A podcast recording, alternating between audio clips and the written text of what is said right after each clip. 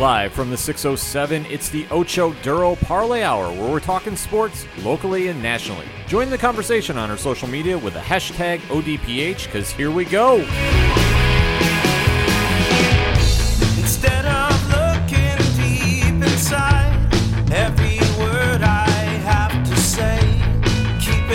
Welcome back for another edition of the Ocho Duro Parlay Hour podcast. I am your host, Ken M. Joining me in studio, as always, it's Padawan Jay. Hello, hello, hello. And making his triumphant return to the studio, it is your coach, my coach, the coach, Coach Duffy. Wrestling. You know, s- slight side note, uh, since there are a little bit of sports here, I know we're going to talk wrestling, but since the Giants wide receivers are a little hurt right now, have you put in your application yet? I was never sure-handed wide receiver. I was definitely the short yardage back in high school. I so, mean, I, I mean, as shorthanded as they are, I'm sure they'd take you, but I digress. oh god, don't even yeah, don't even get me going on all the things that have come out of Giants camp. I'll save that for when we do the football preview show. Yeah, when, All right. when we have the football preview show, trust me, that's going to be very, very live because there's a lot to discuss in that Might area. have to, it might literally be one episode me just venting on the Giants, and then part two will be the the rest of the NFC, and part three will be the AFC. We, we, we have never we have never done a three part episode. I could literally go for an hour just venting right now.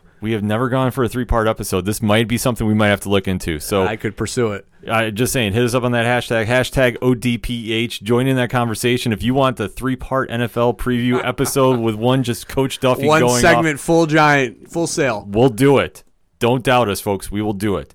But since this has been a relatively quiet week, I mean, the only thing that's been going on is technically the UFC, and there's Yeah. been a lot of action there. I did a Parlay Points blog, which is on OchoDuroParlayHour.com. It was that baseball thing or whatever. They still got what twenty four million games left in their season. Nah, something like that. Yeah, It's all right. The Yankees are in first, and that's that's all Pat and I are kind of really focused on. It's like the it's the drive now to the playoffs. So baseball will really start picking up now, Yeah. little by little. But as we start going into more and more, then that's when we're really going to start dipping into it. Mhm. So we did our blog to cover the sports for the week, and we had a lot of people asking us, "Hey, are you going to do a wrestling recap episode? We haven't heard one in a while." So we figured, why not? Let's go do it. So we're going to kick that off. There's a big weekend of pro wrestling going on. The WWE has their SummerSlam pay per view going on Sunday. NXT Takeover is Saturday.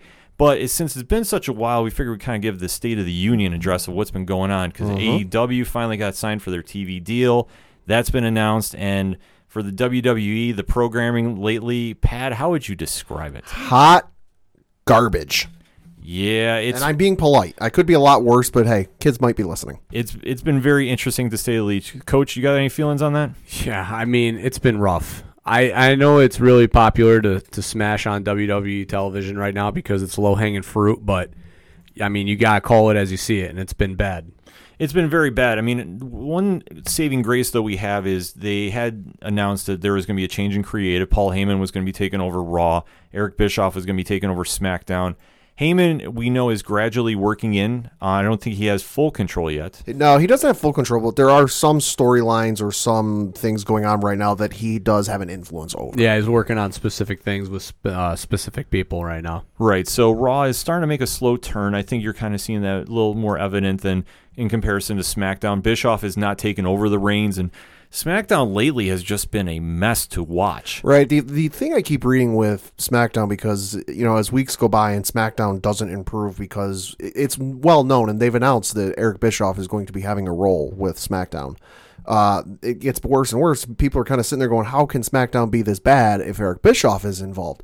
And you read the sites and you read the articles. Well, Bischoff is there and he's in the meetings, but he's not exactly the head of the table. You know, running the discussions and running the conversations. He's, from what I understand and what I've kind of read online, is he's just kind of trying to get his feet wet and familiarize himself with the environment as it is today. Because uh, you know, the last time he was there, well, things have changed in a few years. Uh, yeah, I mean it's been uh, inconsistent reporting anyway and what exactly his position's been because I also heard that he was, you know, the, there was the rumors that he was just getting brought in to be the liaison between, you know, WWE and the transition to Yeah, Fox. yeah. So it's like, what exactly is his role? What isn't his role? You know, nobody's really actually stating. Uh, The only thing that they've said was Paul Heyman's going to be writing Raw. Right. So like we knew that that is happening, you know. So it's like what exactly Bischoff's going to be doing is interesting, but Yeah. Yeah, I mean SmackDown for a while was actually a pretty good show. I mean, they were there was a run where it was better than Raw, and now Yeah. it's just it's especially with the transition to Fox, you think they'd be trying to peak and they're taking steps back. Well, and you bring up the transition to Fox. The thing I've read in the last couple days is because I know a lot of people's complaints, and to a certain degree mine as well, has been the whole wild card rule Vince introduced a couple weeks or about a month or so ago, and just how messy it is and how confusing it is. And it's gotten to the point where I know Ken, you've said this, and we've had discussions about this that there are some weeks where you watch Raw and Raw is eh, so-so or, or crap.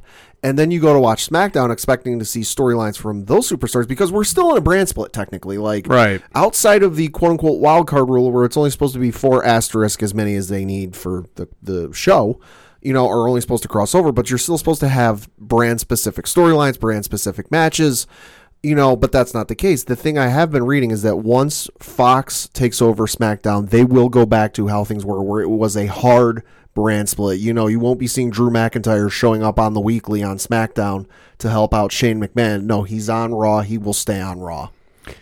Yeah, I mean, I was just gonna say, it's just you know, the whole thing is just.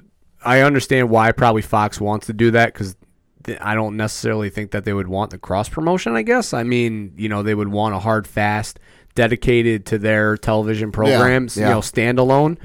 I mean, at the end of the day, it's still under the WWE flag, so they're going to cross promote whether you Mm-hmm. Yeah. want them to or not. Yeah. So. Yeah, I just the whole wild card rule is just it's messy. It doesn't look good. It it just goes to show that WWE doesn't really trust themselves or the roster that No. they have to carry a show, and that's an issue. when it's when they first introduced it, I was like, okay, I can see some potential with this. You know, there might be some interesting matches that we, you know, we wouldn't normally get to see until they do the next brand shakeup or the next superstar shakeup.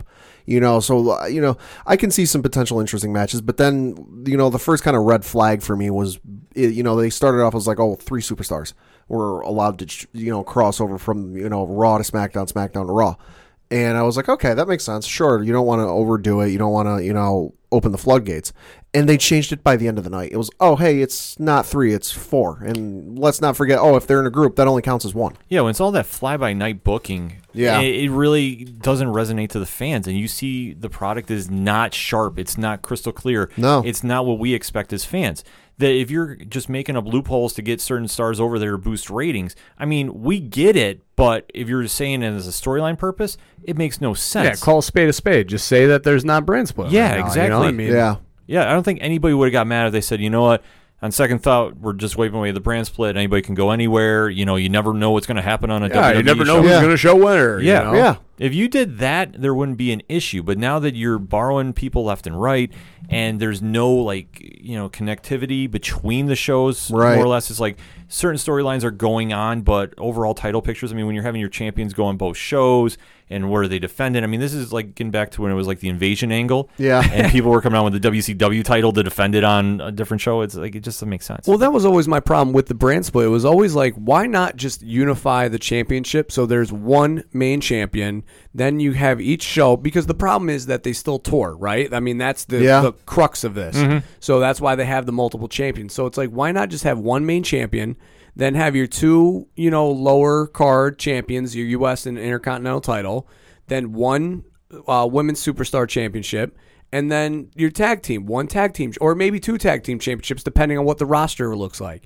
And then you kind of go from there and you work your way backwards. That's how the brand split would work. Because then you have one champion as the perennial champion who has one number one contender. And then that's when you can use your wild card Yeah. to make storylines work because you'd have each show would have a number one contender. I- and maybe they face each other on the go home show to see who's facing the champion at the pay per view coming up. Right. I'm okay with them having two main champions because you look at it right now, okay, Kofi Kingston is the WWE champion and Brock Lesnar is the Universal champion. Let's just say, for all intents and purposes, there's one champion and it's Brock Lesnar. Okay, you've got him in a feud right now with Seth Rollins, which, if I'm not mistaken, the, the break between the last pay per view and this one was about four or five weeks. Mm. So, okay, you, you build up the feud for him and Seth Rollins. What are you going to do with your top tier guys on SmackDown for the better part of four or five weeks? That's kind of my one issue I have with that. Where I would be okay with is if they had one tag team champion, because this is the thing you routinely see after every superstar shakeup where they kind of they they move the tag teams around. You know, Raw might have the better tag teams for about a year, nine months, or however long it is between superstar shakeups, and then they flip, and all of a sudden SmackDown's got the better tag teams. Tag teams where they had you know they had Revival, they had the Usos, they had the New Day, and it was like, oh, these are really good tag teams. And now you look at it, it's like, okay, now the better tag teams are, at least on paper, are on Raw. And you look at SmackDown and go, oh, hey, they have Daniel Bryan and, and Rowan. All right. Well, that's where I say the even though Brock being the champion works as being the one champion works the best because that is such a marquee name that yeah, all right, your main top card guys on SmackDown don't have anything to do, but you can always fit them in somewhere. Maybe have a number one can title tournament. Yeah. You know, Yeah. or and I know that they hate tournaments, but I mean tournaments work.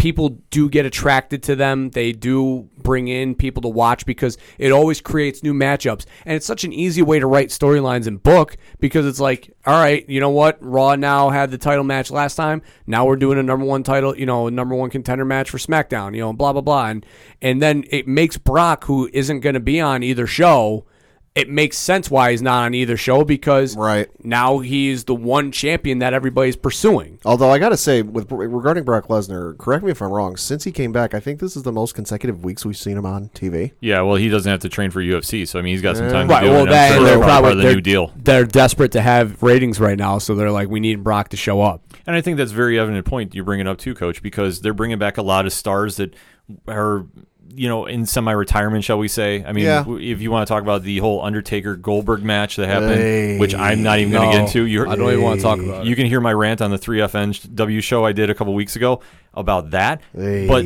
you just saw this past week, Trish Stratus is coming back to face Charlotte for SummerSlam, and they have Goldberg coming in for some reason. Well, the Trish Stratus thing, while it is a little weird and it was a little puzzling because the last time we saw her in a WWE ring, if I'm not mistaken, was the first Women's Royal Rumble. And she looked good. Yeah, looked good. She very looked good. good. The thing I've read, and I read it just before we started recording, is this is her last match. This, you know, this is her farewell match. This is her, you know, thanks for everything match. So on the one hand, it's it's puzzling, but I'm like, all right, I get it. It makes sense to do it at a big venue.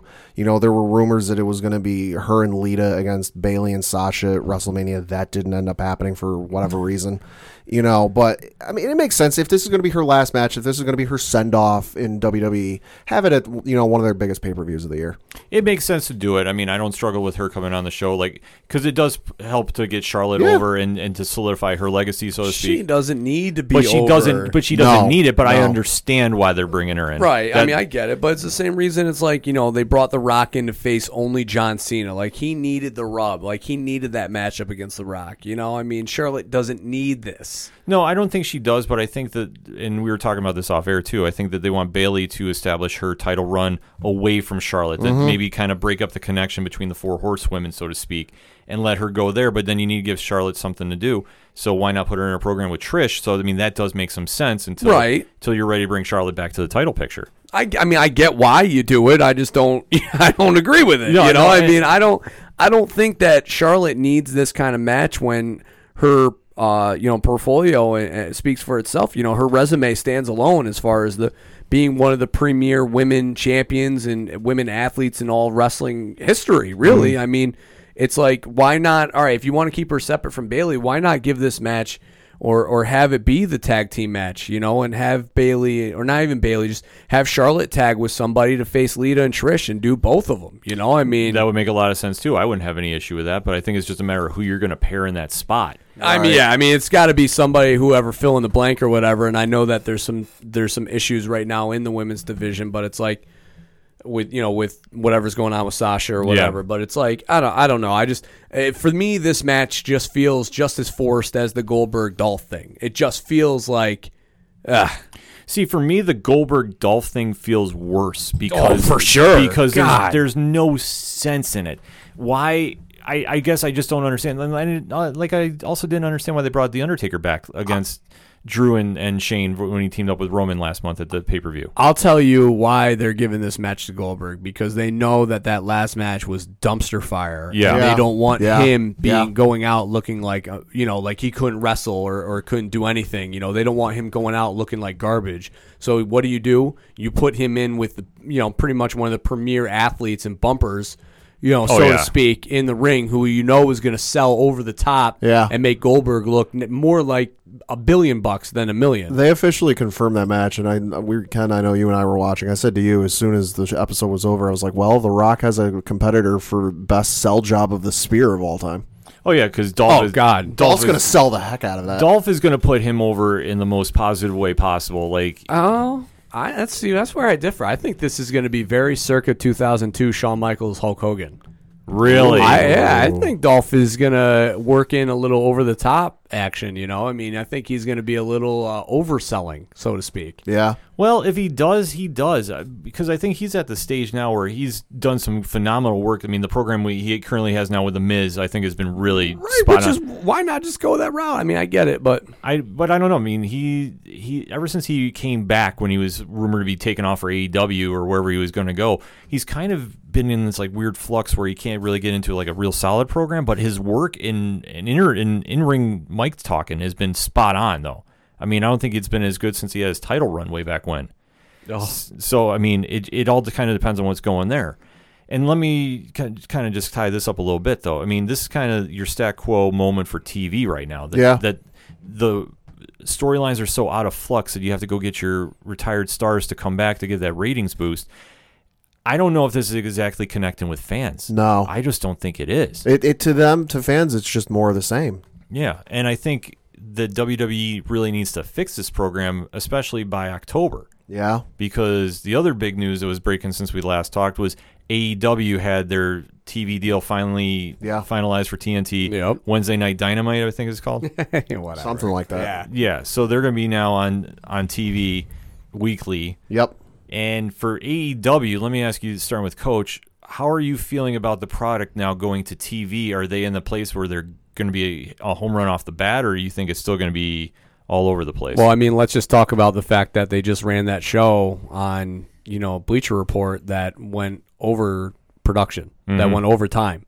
So, and they had to cut the mics off, you know, in the middle of, you know, the Young Bucks promo of talking about the Rhodes brothers. So, Right. I, they got a long, long way to go. I mean, I'm very, I'm actually very happy that this is coming on, you know, coming on air as far as being with TNT because I think this is the kick in the pants that WWE needs Yeah. to reestablish themselves and find that fire because you, when you're the king for so long, complacency is just bound to set in. You know, that's why you see NXT and AAA, you know, and, and Hunter be so hungry, you know, because they are the underdogs, you know. So I think WWE needs something to rekindle that that spirit that they had to make them the number one premier, you know, wrestling company. And yeah, as far as AEW goes, yeah, I mean, you got to be able to fit a TV program in. Right. You're not going to get 10:05. You're not going to get 10:15.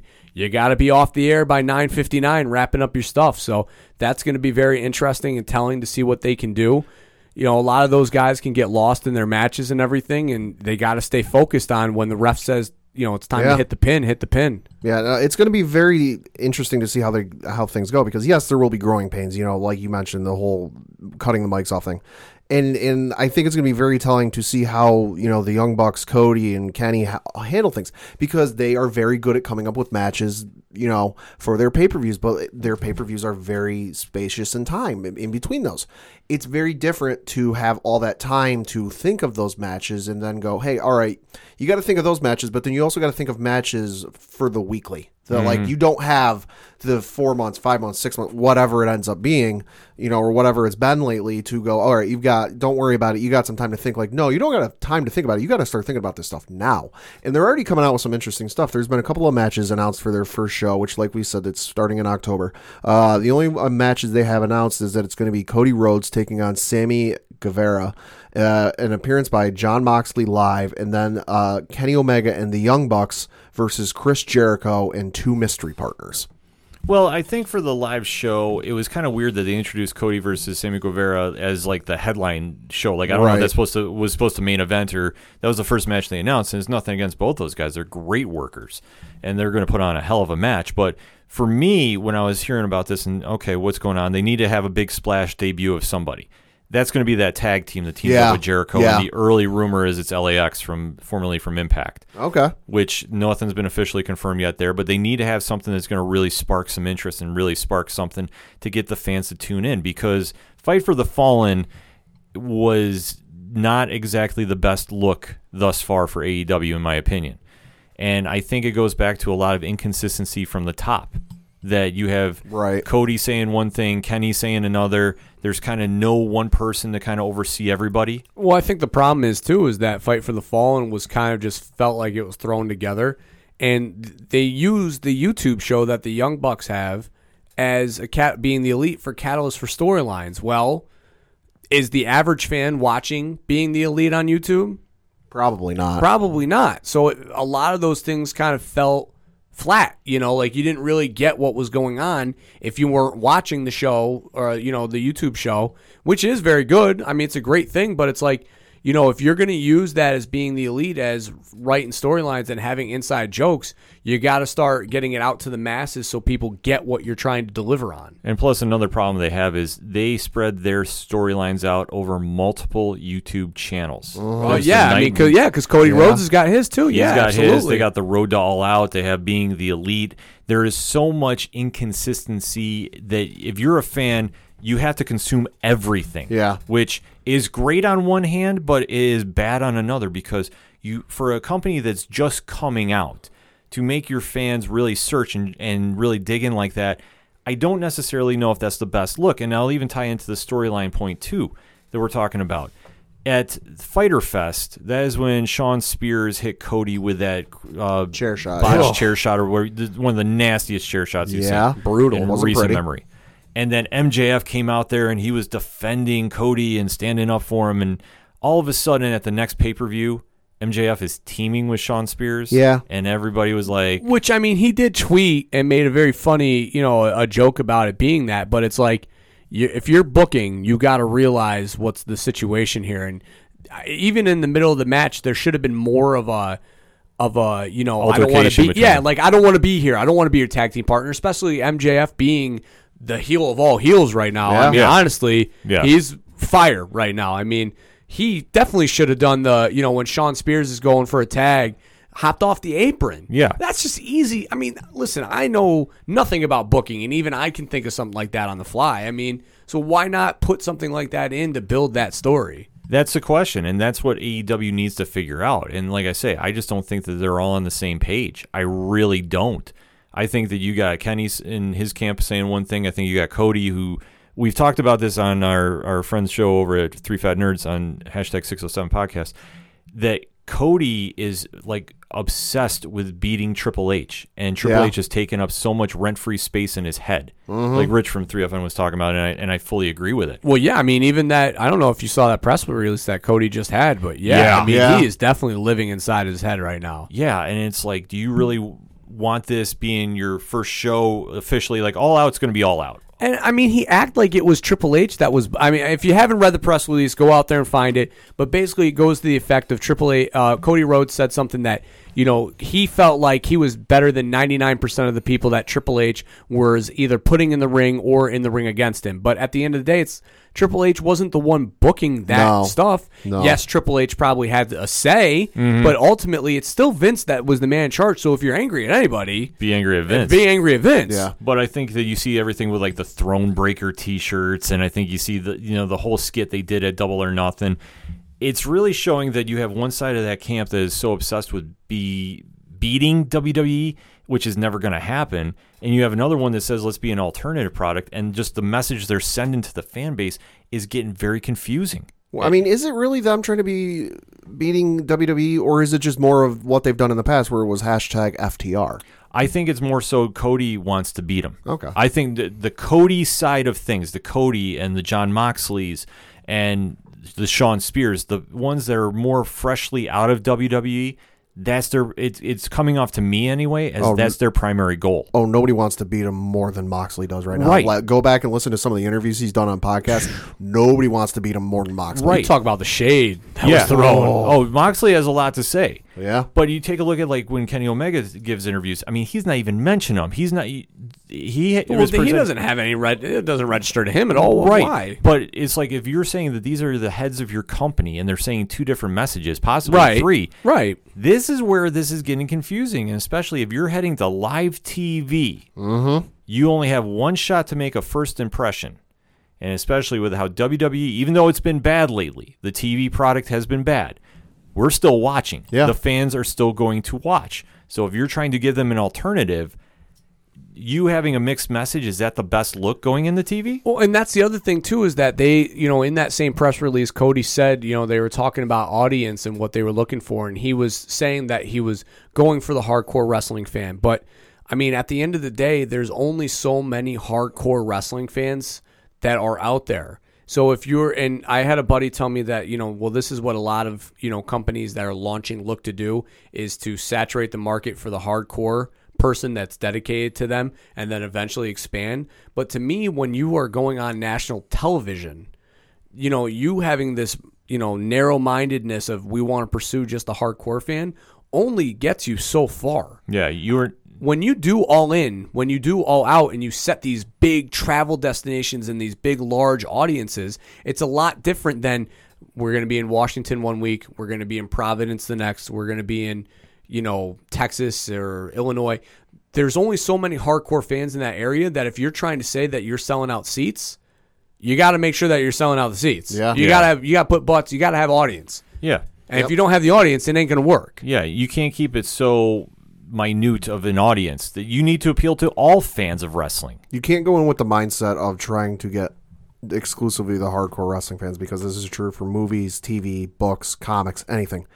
You're gonna have your hardcore audience that they'll be there no matter what. Mm-hmm. You know, the hardcore wrestling fans who they watch everything TNA, you know, WWE, NXT, New Japan, you know, name whatever indie wrestling company you want to mention, they'll they're there. They're not the ones you got to try and get. You know they're going to be there. You know they're going to be watching. You got to go out and get the ones that used to be wrestling fans and don't watch anymore, or the ones who have had maybe a passing interest, seen a thing or two, but not really that into it. You know, and I'll say that there's, you know, this is something very similar going on in lacrosse where there's the PLL and the MLL, and one's the established guard, and one's the new up and coming rising thing. And, you know, one's looking for, you know, social media impressions and and having that influence on, you know, Twitter and Instagram and all those things. So if that's going to be, you know, your avenue, because now let's face it, there's also the other caveat where, you know, live audience matters, but TV ratings don't matter as much as they used to because people are cutting cords. So, it, you know, what are they going to be looking for as far as what they're going to mean to them as being successful? Are they going to be looking for live audience numbers? Because at the end of the day, again, there's only so many hardcore fans that are going to come out to your shows because there's only so many hardcore fans in a given area. You know, when you go down south, it's not going to be the same as when you're wrestling, you know, a live show in New York City. It's also going to be very different for them because the measuring stick they're getting measured against right now is, you know, what's WWE done, what's, you know, New Japan done, and, and are they running a show at the same time? They're going to be running against, the, you know, the thing WWE runs against on a weekly basis, and that's live television. What sporting event is going on? You know, is the, you know, they're going to be right in the middle of the NFL season. You know, is the NFL going to be having something going on? College football, you know, eventually it'll be college basketball and NHL and, and whatever's going on on, you know, the big four, you know, CBS, Fox, ABC, and NBC, like, you know, what reality show is going to be going on, you know, they're going to be running against that. And I don't know if they're forecasting for that. Well, I mean, the smart thing is they're doing it Wednesdays. Yeah. Because Yeah. let's face it, I mean, Monday night, obviously, every Monday during football season, Raw has going up against it. Yeah. You know, especially if there's a good game. You know, and then Thursday, and then with them moving now SmackDown to Friday, now they're gonna have to compete with college football on Friday night Yeah. because Friday night sometimes has some good games. So going on Wednesday smart because really, besides when ESPN has their the ACC night on for basketball uh, on Wednesdays, there's really not much going on Wednesdays that as far as that I'm saying, uh, you know, I'm watching, you know. Yeah, well, the only question that they're going to have to answer to is there is a wrestling show that is on Wednesdays. It's just Yeah. on the WWE network, and that's NXT. Right. So the question is going to be to the fans okay, what are you going to watch? Are you going to watch AEW live and then watch NXT, or are you just going to go straight to NXT? And, and I mean, how the demographic is going to get worked out for Or that are you going to watch NXT the next day? Yeah, Yeah. I mean, I mean, it- that's also the thing that you can happen. It's on the network. Yeah. I mean, there's a lot of uncertainty for the questions for that that they need to figure out before they go in October. And then with the WWE's comparison, they're going to need to really figure it out too because uh, the past couple weeks of television from their uh, few, couple pay per views too has not been the high quality stuff. So if you're planning on making a network debut on Fox, you really got to get your stuff together. You would literally want to be peaking right now, going into one of your biggest pay per views. Right, and they fell flat this week, in my opinion. Yeah. Very, very badly. Yeah. The SmackDown show was awful this week, in my opinion.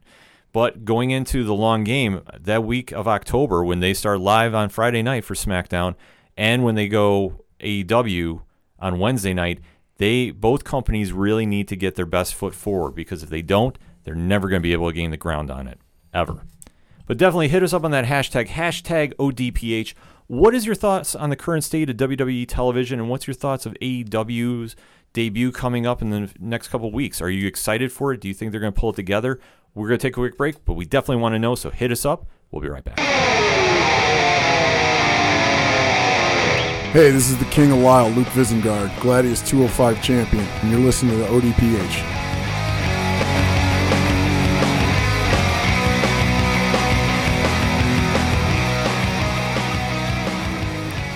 Coming back for the second segment on this edition of the ODPH, and we're talking some pro wrestling. It's been a while since we've done a recap. Last mm-hmm. segment, we talked WWE TV, we talked AEW TV, AEW's debut on Wednesday nights coming up in October, but they're going up against the one brand of WWE that hasn't failed yet. The gold standard. the gold standard, the best program on the WWE network or WWE television right now, and that is NXT. NXT has their takeover pay per view. If it was a pay per view, it would be definitely. Mm-hmm. But it's their show that's going to be on the WWE network this coming Saturday in Toronto. Pad, you got the card in front of you? Yep. So uh, looking through some matches, we've got Candice LeRae versus Io Shirai. Okay, coach, thoughts on that? I mean, I love Can Candice. She's fire, and and I'm really excited for this type of matchup. I mean, Io Shirai is a lot of fun too. She works hard in the ring. Yeah. A lot of those those Japanese women are great, you know, in the ring because what they they're fearless. You know, you so we saw it with uh, Asuka, you know, and it extends all the way down. I mean, I really feel like that she kind of sent the trend, and you know, so whenever you get the one of those girls in the match, you know that it's going to be full sail. This is, yeah, no, this is going to be real interesting just because, of course, Io Shirai recently turned heel, so you're you're kind of seeing that. It's going to be very interesting to see her new style in the ring because I at least I haven't seen it yet. This match, I think, could be candidate for match of the night. Could be. in my opinion. Candice LeRae is a phenomenal wrestler. In fact, if I have to make an early guess, she is going to be the one to beat Shayna Baszler. Okay. Baszler there um, down the road. She is going to be the one to do it. I think, though, with Shirai doing the heel turn, this could go back and forth. I do like LeRae winning, but I do like Shirai attacking after the match to extend the feud. Yeah, I can definitely see Io doing some dastardly, you know, heel tactics to try and win and get it out for her, but you know, Candice doesn't fall victim to him. Yeah, I mean, probably they won't do. I, I mean, I like your LeRae Baszler match too, and that probably would be more like a Mania takeover. Yeah, that's Yeah. what I'm thinking. they'll they're gonna probably extend this feud one more time, and then you know set LeRae on her own. You know, after she wins the, you know, the next match. You know, the makeup Mm-hmm. match. Yeah, definitely see that happening. Yep, and then you've got Shayna Baszler versus Mia Yim for the NXT Women's Championship. Baszler, to me, I tell you what, I think she's having a better run than Asuka did. Yeah, It's a bold statement, but I'm I gonna, mean, yeah, because she's winning every match. She is I just, mean, but she's she's winning dominantly, and especially I know we were talking when Asuka got the call up, like who is going to step up and take the role and really establish the the vision again. Baszler's been doing it. yeah. yeah, I'm not as high, so I, I will sit this one out. I'm not a big Baszler fan. I mean, I've enjoyed her run. She's been having a good run. You know, like you said, it's been kind of kind of an Asuka run, but kind of not. I mean, she's been winning and she's been dominant, but it like it hasn't felt as one sided as it did at times with Asuka. I mean, to me, she's just she's a Baron Corbin. She's a Brock. Whoa, Lesnar. whoa, I'm like- whoa! Yeah, Baron, Baron yeah. Corbin. Yeah, man. She just I believe when I see Baszler in ring matches, I'm just like, all right, when is this one going to be over? Really? Where's the popcorn? Oh my god! Right, I'm stunned by that. I know, I know. I, love- re- it's a very unpopular take among me and you know some of the other wrestling fan friends that I have, but I am really I am not a Baszler guy. Baszler has been doing some phenomenal work. I I'm a huge I mean, fan listen, of I, everything. I'm know. not going to argue with you. I'm not going to argue and say that I, my opinion's right because I mean I know a lot of people share your opinion, Yeah, yeah. Ken. No. I'm on the outside looking in. I just I'm not sold on her. We don't have to agree on everything. So the no, whole th- the whole horsewoman thing, the whole Yeah. her having her click thing. I just I'm so over it. It does nothing for me. Uh, next match. Yeah, see, for me, for for me though, like I say, I think I like Mia Yim too, and I think that this one definitely is going to be a good match, and I think Baszler is, is going to do this. In fact, until she gets the call up, because my prediction is by year's end she's going to get the call up and she's going to be fighting Becky Lynch. Okay. that's Well- going to be the step in program. Yeah, I think I obviously like we just said, I think that this will be the blow off, you know, the Mania feud for NXT, uh LeRae and Baszler, and then Baszler will show up on Monday night and attack Becky leading into the summer. It could de- it could definitely happen. So Yeah. Very well could be. Uh, after that, you've got the Velveteen Dream versus Pete Dunne Now here we go. versus Roderick Strong for the NXT North American Championship. I- this one is going to be real stiff. It's going to be real stiff and it's going to be awesome. yeah. Pete Dunne and Roderick Strong might end up knocking each other's teeth out and not care. Who's going to chop harder? I mean, Dunne's stiff. I don't know. yeah, this one. I don't anyone, know. If anyone isn't familiar with how hard Roderick Strong can chop, if you can find a picture or even video of Daniel Bryan after one of the greatest Royal Rumbles, I think it was the first one when Roderick Strong was in there and chopped Daniel Bryan. Yeah, the the uh, greater part of his chest was a dark shade of red. I mean, this is going to be a ton of fun. Yeah, this one is going to be insane. This one could be match of the night too. Like it, it should be. I- I'm just I'm looking I mean, at the card too. Ken, I'll tell you, you're probably going to be able to say that after every match on this card. al- al- almost every match, I would say. But this one though, Definitely Vel- not the Baszler match, though. Oh, you bite your tongue. I think Baszler and Mia Yim could be too, but I think I think though that one is going to be more Baszler winning, and, and just like I said, the long term booking for that, at least uh, that I see happen, is LeRae and Baszler. Yeah, I, I think it's cool getting Dunne into the main of Yeah. main roster action. I Yeah. think that's a lot of fun because you know it not necessarily that you feel confined when you do the UK thing, but you almost do feel like they're in a bubble. So I mean, getting him outside of that, getting him on this NXT roster to face some of these guys. I mean, there's some dream matchups with him that I mean, him and Riddle, Yeah. would be Yeah. fan freaking tastic. Yeah, which surprisingly Riddle is not on the card that I see. No. as Nah, of yeah, yet. I mean, as of yet, Anything could happen. So predictions on who's going to win this match. Oh Lord, I. Mm, uh, uh, ah, Pete Dunne. I don't know. I'm gonna say that's still gonna be Dream. I'm going to say N new, and I'm going to say Pete Dunne. I think that he's he's going to make the break and get the North American title. I do like Velveteen Dream though. He always steps up for the takeovers. I'm not going to say he's Mr. Takeover yet, but I'm going to Well, say I mean, you might as well. he might. But between him and Gargano, He's like probably that- worked more than him than anybody else. yeah. But like I said, between him and Gargano, like that's your one A one B. Like who really outshines at these? Oh, for sure. So and and take nothing away from Roddy. I mean, Roddy, I could see coming away with a title. I just it all really depends on what they want to do. If they want to have like all the undisputed era win the belts, because if they try going for like that kind of look, but they technically doing it with the uh, faction formerly known as Bullet Club, because I refuse to say OC Oh yeah. and refer to Styles, Gallows, and Anderson as that. So depending on what they want to do there, but I, I tell you what, I, I think Pete Dunne could definitely take the belt away from Dream, and then who knows what's going to happen if he's going to finally get that call up. That's you, That you- that call that call up that he's been asking for for the last two years. I mean, SummerSlam shakeup, especially for TV. Imagine Yeah. him on Friday I mean, nights. maybe. Lord have mercy. Yeah, he would fit very well on that SmackDown crew. I would love to see Paul Heyman get his hands on him. Tell you what, Minnesota would love him. Yeah, that's for sure. Oh, could definitely happen. Yep. Uh, after that, we've got the, the Street Profits versus the Undisputed Era for the NXT Tag Team Championship. Is this where you say this could also be the match of the night? Actually, I'm going to say no. It'll be. I, it'll be I a good think it could be good. I'm not. It'll Yeah. I'm not big on the Street Profits. I think they're a very good gimmick, and I think they're fun. The Red Solo Cup thing does, you know, whatever. Okay, we've seen that bit before. You know, oh party, party, party, like whatever. But I mean, Fish and Kyle O'Reilly are Right. filthy in the ring. Yeah, so no, I, I, I'm I'm big on Undisputed Era. Don't get me wrong. I like Street Profits. They're fun. I enjoy seeing them on TV. But with as much as they've been featured on WWE TV the last couple of weeks, and even as high as as Paul Heyman is reportedly on with them, like he's he's a very big fan of the Street Profits, and right. I, I, you know, as as much as I would hate to see it, you know, I, I get the feeling the Street Profits will lose and that Undisputed Era will come away with the belts. Well, let me ask you this then, then Ken. Do you think that this is going to be the worst NXT tag match that they've had? Because they've had a string of tremendous tag team matches, matches that have opened the card and literally set the tone for the rest of the night. I'm going to say this. In comparison to what we've seen before, yes. Okay. in comparison. I still think this is going to be a good match. Right. I do. But I think though and Pad kind of touched upon this a little bit. I think they telegraphed who was going to win this one because you've had the Street Profits on Raw for every like week. a month. Yeah, every week for a month, being the NXT Tag Team Champions. Right. So why would you have them on and then suddenly have them lose Yeah, when you've already are trying to establish them to the main roster yeah. Before their pay per view? Like, I, I, It, it'll still be a good match. It, it won't be as good as ones we've had in the past, but it'll still be good.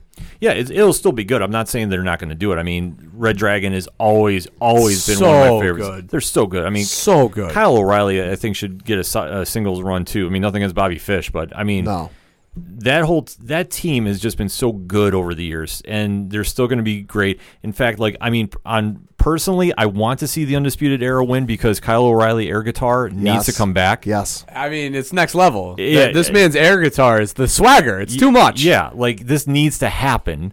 But I feel though the Street Profits are going to retain just because of the fact they're still establishing them to the main roster audience. Yeah, I say. I, I also say they retain. I yeah, don't think they're like I said, I think this will. If you have to pick, and I don't want to say a bad match of the night, but like I said, if you, you can in comparison to what we were seeing on the card, this one's already been kind of foreseen. I think, in my opinion. Yeah. So, I mean- so I, I'm taking a little bit away from it for But that. at the same time, though, I mean, just because they've been on the show, on those main shows, doesn't mean that they won't. You know, Kevin Owens was also the NXT champion showing up, or you know, whoever was showing up on Raw. You know, Yeah, they no, still yeah, lose yeah, matches. Cena. Oh, yeah, I mean, so it's very possible that they could go down due to some sort of disqualification. I mean, Oh, it's a oh, very good, it's a smart move to put them in with. Red Dragon because of the whole undisputed thing that very well could be somebody interferes and cost them the match, you know? Yeah, no, that's why I said like they're going to retain the belts, but I think you- might see something that somebody interferes. But right, but if they do lose the belt, it's not going to be clean. It No. will be due to interference because then they'll be on Raw the next night. It'll be it'll be something like that, but then they are going to have to explain to the Raw roster. Oh yeah, we lost these last night at the you know like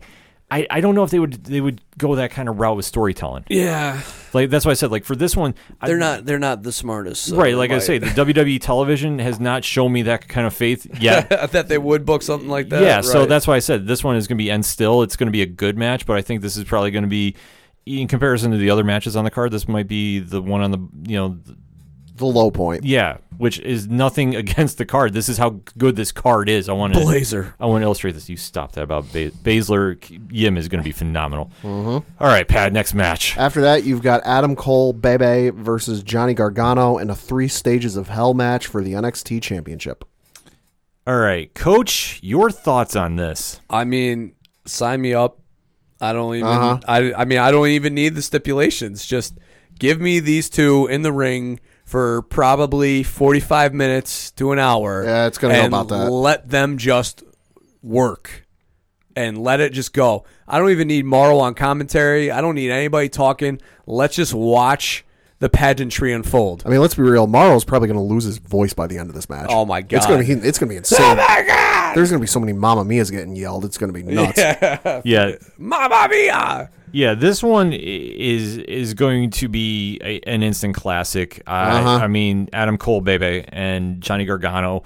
Like I, like I already said, Gargano is pretty much Mr. Takeover, except uh, with Velveteen Dream. Oh, I mean, one and one A. Yeah, you know, I mean, so you know they're going to step up. Adam Cole, no slouch by any stretch of the means. their last match was absolutely Uh-huh. fantastic. I mean, one of the few WWE matches to get a five star rating on a Meltzer. So I mean, Yeah. that just shows you the quality of work that they put in. Yeah. So looking at the match, though, I believe what you the first fall is um, going to be a street fight. Cole wanted an old school classic wrestling match for his. Put some quotations by it. So, Right. And then Regal gets to decide the third stipulation if it goes that route. It better be Which a it will.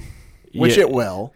I mean, it's got to be something. And You yeah, don't you don't make that stipulation. You know, the three stages of hell match. Regal gets to pick the third stipulation and then not get to the third fall.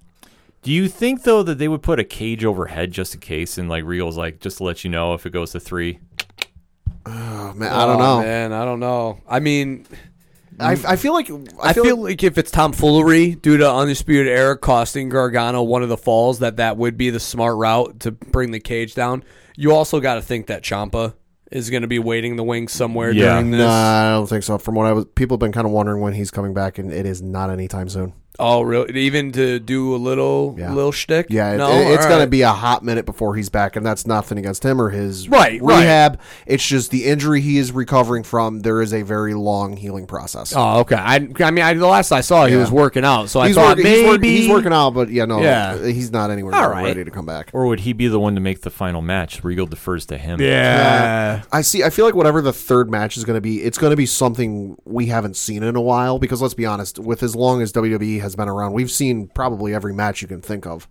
You know, I feel like it's going to be something. It's not going to be you know a no DQ match, a no this match, a no that match. It's going to be something we haven't seen in a God, while. a Texas strap match, four Yeah. corner match. That would be a lot of fun. You could you imagine? Not, I I fully say this is not going to happen. But what if Regal goes? It's going to be a thirty man or thirty minute Iron Man match now. Oh God, Oh, what if? Yeah, put him. Put him. they've through- already gone But like they already, yeah, they've already done two falls though. I mean, now you're gonna it's Yeah, tied ex- one ex- one. Extend it, yeah. extend it, and let it go. I like I say, I don't know what the third fall could be. I mean, unless you do an I quit match, but I mean, they really haven't done that. I mean, I don't know. Like wherever that third fall would be, would be something. It's like British strong style only. You Yeah, can only work British strong style. Yeah, it's going to be something crazy like that. So that being said, case coach, who you taking for the win? I feel like it will probably be Cole, but I also couldn't wouldn't be surprised if it's Gargano, and then it's Gargano Velveteen Dream going into Mania weekend next, uh, you know, next year. I'm going to say Adam Cole just because if if Ciampa were closer to be being ready to come back, I'd say Gargano. But just with the fact that you know he's not, and I feel like they want to put that off and hold that off until he's ready to come back. Cole, I gotta go with Adam Cole too. baby. I, I, I like Gargano. I do. And he always he's one of those wrestlers I don't think he needs the belt to to solidify his spot. Like I think him- Right. him, chasing the belt I think works so much better for Well, him. I think that's the problem, though. I think after this two or three, you know, two, two, uh, you know, falls matches here, like, what do you do after that? I mean, what face is really there? I mean, I know Riddle's kind of waiting in the Yeah. wings, but I feel like Riddle's still.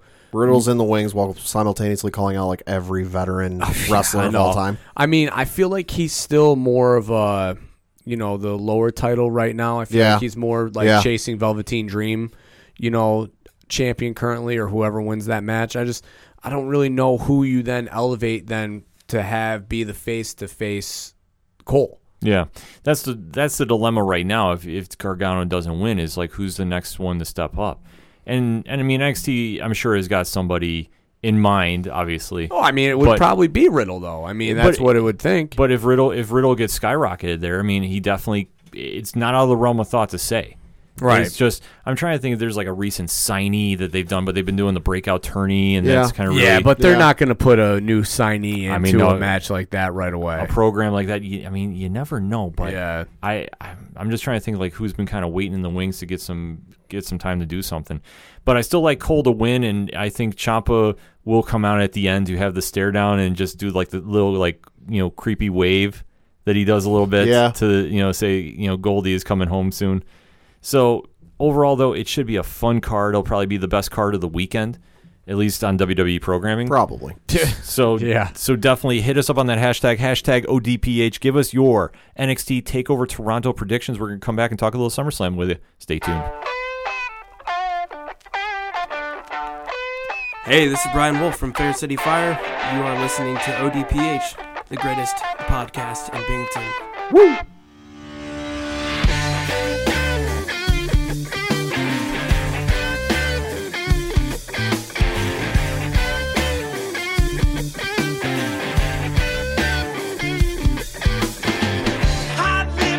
lips touching, cool thighs feeling, shawty running up, her spine spinning. Long day to a, a long night, but I'm not stopping till I get it right. Get it Coming back for another segment on this edition of the ODPH Pro Wrestling Recap.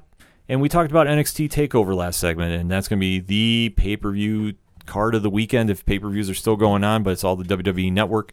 But SummerSlam is going to be the next day. Mm-hmm. WWE's third biggest pay per view of the year, I would say, behind WrestleMania and the Royal Rumble. That's in, it's, it's in the top four. Well, it's definitely top yeah, four. it's definitely top. Yeah, I mean, I guess when you think about it, yeah, Royal Rumble would probably be two because that sets the the, The you know bar. bar There- for there's al- yeah, WrestleMania. Yeah, there's also a the- lot of anticipation, like, oh, who's going to show up? Who's going to return? You know, we haven't seen in a while. Yeah. So obviously, going into this, the TV buildup has not been on par. No. I guess for what is worthy of this pay per view. So we're gonna read down the card, give you our predictions. So Mm-hmm. Pad, take us away. Well, we got the Cruiserweight Championship with Drew Gulak defending against Oney Lorcan. All right, this one I think if it's gonna be on the pre-show, it's a travesty. Why this is not on the main card? Why the cruiserweight title is not the opening match on the main card? Yeah. I know. These two open it. blowing my mind. I'll tell you, after that uh, Evolve pay per view that was on the network, I wasn't a big Gulak guy. It just wasn't my style. But that match that him and Riddle put on, I literally could watch two, like five days a week straight. Just it was so awesome to watch. And I mean, Oney can kind of work that style. So I expect them to put on a match of similar caliber, and I think it will be great. Yeah, no, this is going to be real physical. It's going to be real tough. I, you know, but I, I see Drew uh, Gulak retaining. Coach, who you got winning this one? Yeah, I got Gulak retaining. I got Gulak uh, retaining too. I think Drew is you know finally getting his run with the title, well deserved. and Yeah, he's- long overdue. He's definitely established in 205 as you know a brand that you should be watching. I think everybody on there too. I know we don't cover it as much, even on social media, but 205 Live has been arguably one of the best shows out there with the talent they have, and like they have a match of the week always on that card. I mean, I think they're finding a groove now that they were kind of, you know, missing before, but now that they've really kind of found that niche and what they're trying to go for, I think now they're, you know, they're setting the course there for them. Yeah, and it's been fun TV to watch. And like I said, Gulak as champion, he's uh, somebody you can definitely build around. And I, I like this match a lot. Like this match a lot. After that, we've got Goldberg versus Dolph Ziggler. For, yeah, Um, Who cares next? See, the thing with this, and I'm not going to get on a long tangent with this, I feel like there's something else playing into this. That like you just don't bring out Goldberg for you know obviously yes the whole match with Undertaker happened and it wasn't good and it was a bad taste in everybody's mouth, but I not specifically with him but for Dolph I feel like there's something larger at play that like you don't just feed him up to Goldberg to get the bad taste out of Goldberg's mouth for the Saudi Arabia show for grins and giggles. I don't know what it is, but I just feel like I just feel like there's more at play here than we're aware of. I hope you're right. I really do because this whole thing about bringing Goldberg back and burying Ziggler. 'cause it's I- not even burying. It's just like the thing dumb. because the thing of it is is okay. Let's just say we're 10, 15 years down the road. Let's just say for argument's sake, oh, this is Goldberg's last match. You really want to say Goldberg's last match in WWE was at SummerSlam against Dolph Ziggler? Like mean- nothing, nothing against Ziggler. But like when you talk about the mystique of Goldberg and everything Goldberg had done in his career, oh, you know, Jeopardy question: Who was Goldberg's last match in WWE against oh, Dolph Ziggler? Really? Well, I, I think in that aspect, he's not a, a, a superstar marquee name. But the thing about it is, Goldberg at this age, if he's still wanting to wrestle and look the part, and what I mean by this is obviously Father Time caught up with him, and you can watch that yeah. Undertaker Goldberg match all you want. Uh, you can't, can't watch it. It's just ugh. Exactly. So to go out, he's going to need somebody to bump around for him. The match is going to be a squash. Dolph, unfortunately, is going Yeah. to get you know killed in this one. That's why I said what I said at the beginning of the show. This is just a make Goldberg go out on top feeling match. Yeah. I hope it is. I hope this is one and done, and then Goldberg, you know, rides off into the sunset. And for Dolph, I hope this is something that the next night, if he beats Miz, which because he's supposed to wrestle on Monday night against him, Yeah. that this pushes him into another program, a high profile one. Do something with him because this is just a waste of talent for me. Yeah, Yeah. I, I just it's so frustrating. I really thought when they did the Dolph McIntyre, you know, pairing that it was going to be a very Shawn Michaels, you know, Diesel esque, mm-hmm. you know, type relationship, and then obviously they branched them off real quick. You know, they basically buried that entire program that they had going with Seth, and you know, now here we are with him facing Goldberg in a match that honestly, I don't care to see Bill Goldberg. I don't, he, you know. I, I know we went rant and rave in the beginning of the show. I just don't want to see these legends taking up time for spots. Like when my son, who's three years old, watches this show, and that's the target audience that they have watching these shows are young kids. They don't give a s who Bill Goldberg is. Mm-hmm. It just doesn't just, it doesn't get it. It's just it's just so frustrating. It's just like why? For video game And, sales. you know, I- and I'll tell you when I went when we went to that WrestleMania in Orlando, and I, it was that the the post you know the post show speech that he gave, and he's talking about how he wanted to come back for one more show for his son and show him holding the title and everything. No, you didn't. No, you didn't. You came back because they paid you and paid you handsomely. Mm-hmm. Don't sell us. We're not dumb. All right. Oh, I gotta. Let me take a sip of water before I get really upset here. yeah, so I think we're all on on board that Goldberg is going to do this in a squash. Dumb. Probably. So, Next. next match, Uh, after that, you've got the Fiend Bray Wyatt versus Finn Balor. Coach. All right. Well, now I'm back. Hi, guys. uh, so, I mean, obviously, the rumors that Balor has asked for time off He's getting it. and he's getting it. So, I mean, where else do you go but the Fiend here? Yeah. You know, I mean, he's. It's very clear that it's not going to be the demon that comes out for this match, so you don't have to worry about that. So, yeah, I mean, Bray Wyatt's gonna and Bray Wyatt's with this brand new gimmick that they want to get over. So, here we go, Bray. Yeah, no, it'll be very interesting to see him in the ring because to this point, all we've seen him do are attack, you know, legends like Mick Foley and Kurt Angle in the ring, and he gives them the mandible claw. I mean, you may not think it's a mandible claw, but they w- even went as far as this week on Raw to say it's the mandible claw. You know, it'll be very interesting to see his wrestling style and see if it's differed or changed any from when he was wrestling as, you know, Bray Wyatt, leader of the Wyatt family and the Fireflies and the whole nine. I'm very interested for this match in that regard because I feel like if you know as smart as Bray is, and Bray, if you don't think is very smart, you're fooling yourself because you look at his body of work outside the ring, specifically with promo work and what he's done and what he's come up with. You know, just look at that, and if you don't think he's brilliant, you're fooling yourself. Um, I think the smart thing for him would be maybe change it up a little bit, maybe keep some of the old moves that you're used to and you, you know will work and you know are good, but vary it up a little bit. That's kind of the thing I'm looking forward to. Bray is going over in this match. Yeah. There's no doubt in my mind about this. But what I want to see fantasy booking, I want to see Finn show up as the demon. Ah, see, I don't think so. just, just, just hear me out on this play. Yeah. I want to see him show up as the demon, and I want to see him lose as the demon. And then on his way back to the locker room, he happens to walk by Anderson, Gallows, and Styles, and they're like, "Hey, man." Remember when you used to, you know, be the king of rock and rolla in, in New Japan? I mean, they're not going to say that, Right, but- right. but they kind of plant that seed that you know what you you gave your best shot and you couldn't beat him so you should join us so when he comes back from however much time he's taken off he's now the fourth member of the faction formerly known as bullet club Yeah, I mean, I would love him to come back and do something like that. I would love not only just a heel turn, but I would love the fact that those guys come together in some way, somehow. Oh, that'd be great. it needs to happen Yeah, I mean, listen, factions are good, factions are fun. Just put them together. Factions are good. Factions are fun, like you said, and also the Shield ain't walking through those doors anytime soon. no Yeah, And- exactly. and, they and they don't need it like i said if you're really going to build the faction formerly known as bullet club then you got to do it the right way and you and finn has not been a heel since he's been over Right, and you need and you if you need a new faction to bring in from time to time, and like I said, the Shield's not walking through those doors anytime soon. You've already got one tailor made from their previous ventures on your roster.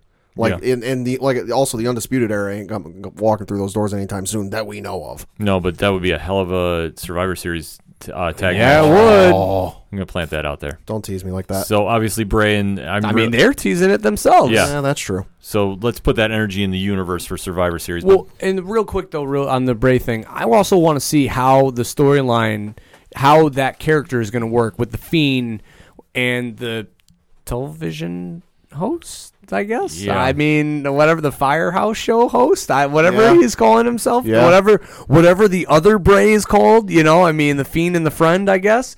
Yeah, I just want to see how that ties in together. I mean. You, you can't just have one aspect of this like character and then just have the fiend like even the Balor thing, it's just the demon thing's weird because it's all of a sudden just randomly and sporadic. He shows up as the demon for whatever reason because they've got time to paint him up. You know, it's like Yeah. so. I want it. I want it to tie up. I Yeah. want it to tie up nicely. it's, Yeah. it's going to need to, but with the state of WWE TV and creative right now, I'm not holding my breath. I want Yeah. the Wachowski brothers to write this storyline for me because I need to see it tied up and wrapped up in a nice little bow for me. All right. Wow, he went there. Pad, did. pad. Uh, th- for the next match, we've got Kevin Owens versus Shane McMahon, and if Kevin Owens loses, he will quit. WWE. Okay. Uh, he made the stipulation to, or was trying to, that Shane would have to quit. So it's going to be a loser leave on SmackDown. Like he was trying to do it. Shane was fighting it off. So I don't doubt that that switches over. Either way, Kevin Owens is currently one of your biggest faces now on mm-hmm. SmackDown. This is arguably one of the hottest storylines. randomly. Yeah. out, of, out of nowhere too, mind you. Well, you know what? I think it's one of the things that when they let wrestlers cut shoot promos. Right, because from the a couple articles I was reading, they're not telling him what to say. Yeah. He's getting the you get bullet points treatment. Yeah, Which is great because w- listen, Kevin Owens is good at what he does. yes, he is damn good at what he let does. Let him mm-hmm. just go. Yeah. And the fact that ever since he did that name call out of people that have been sitting behind the scenes waiting to get on TV Hey, because of yeah. Shane. Well, look at what happened with CM Punk when he dropped the pipe bomb. Mm-hmm. It I mean, he was a very obviously he was a prominent player. He was in the main title feud with John Cena, but then he dropped that pipe bomb. It just boom. You know, it was the summer of Punk. So it's like you know maybe this was Kevin Owens' pipe bomb. Yes. So hopefully this is what takes him through. Uh, he's not losing this one though. No, No, No, he's winning this one outright. Shane, I think, disappears from TV, which is a good thing at this stage. Well, yeah, which kind of that's what the rumors have been even before this storyline was that you know WWE was working up to you know writing Shane out of the storylines and not having him feature so prominently and so frequently on TV. You know, I, I like Shane being back because I think he, I think the the love for the business I think was kind of coming through, especially in the earlier work that he was doing, like Yeah. when he was with AJ Styles and stuff, and then the Daniel Bryan thing was a lot of fun. But since then, yeah, he's overstayed his welcome. Mm-hmm. Shane, I don't mind coming in every once in a while, defending the family crest, and then leaving. You know, Yeah. like that's cool. I'm Yeah. good. I'm good with that. Or having the family feud with him and Triple H. I'm good with that. But this has just been an overstay of his welcome. But yeah, I think he's losing. Kevin Owens going over. Big time. Uh, after that, we've got the United States Championship uh, with AJ Styles defending against Ricochet. All right. Well, this one we've seen before. Yeah, You don't say. Yeah. um, I think it's going to end the same way. yeah. That I think that you're going to have the faction formerly known as Bullet Club. I'm still not saying the OC. I, I can't. I just can't. I don't blame you. So you're still going to see them do a great match. I wouldn't doubt that somebody interferes. Maybe I'm just throwing this out. Maybe this is when Finn does. Maybe they get through to Maybe. him after the match. I yeah, don't know. I mean, this is going to be a schmaz. I mean, let's face it. yeah. So Yeah. I- Heel's got to heel. yeah, and I, I fully see AJ being in still in this one. Yep. Thoughts? Agreed. Yeah, Yeah, I yeah, mean, it's it's the same page. Yeah, there's no way that nothing. Ricochet is too talented and has too much of a trajectory of going up that you can't have him just lose and you know a clean lo- loss. It's got to be some sort of schmaz finish. And right now, I mean, there's really not much going on in the tag team division for the Yeah. artist formerly known as the Bullet Club. Thank so, you. Uh, I think that's the smart direction to have them interfere in this match and get them on you know the show. Uh, after that, you've got Charlotte Flair versus Trish Stratus. I no, no, no. Why? Why? Listen, Trish looked really good at the Royal Rumble, at that you know the uh, women's Royal Rumble, and she looked great. Yeah. I was sh- pleasantly surprised. She looked way better than Lita, and Lita's been doing in ring stuff because she's you know working down in, in NXT and the, the developmental place. So Yeah. I was really surprised at how well Trish looked, considering that she hasn't bumped in years. I just, for me, this match doesn't make any sense. We talked about earlier. I don't think Charlotte needs this spot. Charlotte's going to go over. It's going to be the kudos. Thank you very much for coming out. Toronto's going to hate her for the rest of her career. Well, the thing whatever. of it That's is- what I well- mean. She's okay with that. Yeah, yeah. because you think because the thing of it is is Toronto is Trish Stratus's hometown. Yeah, so but- you know she beats Trish Stratus in her hometown. Toronto ain't gonna love her. There's again. one individual in WWE history who wins in their hometown. One man and one Yeah. man alone, and he ain't coming out at this show. No, he ain't showing up for this one. So this one, I mean, Charlotte's going over. Yeah. I, you know what? I was also thinking about something. We were we were talking here. Isn't it always around the time that the video game comes out that they bring back some older stars? Mm, I mean, it would fit. It would fit. You know, I mean, trying to remember the video game comes out in like October or so. So you start hearing stuff, Right, but the around- commercial- right? But the now. rosters, Yeah. the commercials Yeah. out now. You know, the special edition if you order before you get these superstars. Right, but at least the last couple of years, it's always been some star that you legitimately haven't seen with them, eh, if ever, that but in a number of years. Yeah, like Angle was one. Angle was one. Goldberg. Sting, Rey Mysterio. But Yeah. so I mean, Trish has not been around in a long time. I'm, I'm just saying, like, I, I mean, I understand if they want to do one match and they don't have a program for Charlotte, okay. And if Trish wants to work another one and let that be the final match, you know, okay, so be it. Yeah. I mean, but I mean, this isn't going to do anything for a storyline other than just you know, it's it's something for Charlotte to do on the card. Yeah. But you know, she's going to win, so this you know, kind of defeats the purpose. Next, After that, we've got the SmackDown Women's Championship with Bayley defending against Ember Moon. okay. So this is where I think we're going to have a new champion. Okay. I think Ember Moon is finally going to go over. Wow. I'm going to make that prediction. I think Bayley has had a nice storyline ever since whatever the drama you want to define with Sasha Yeah. and you know how storylines had to get rewritten after that.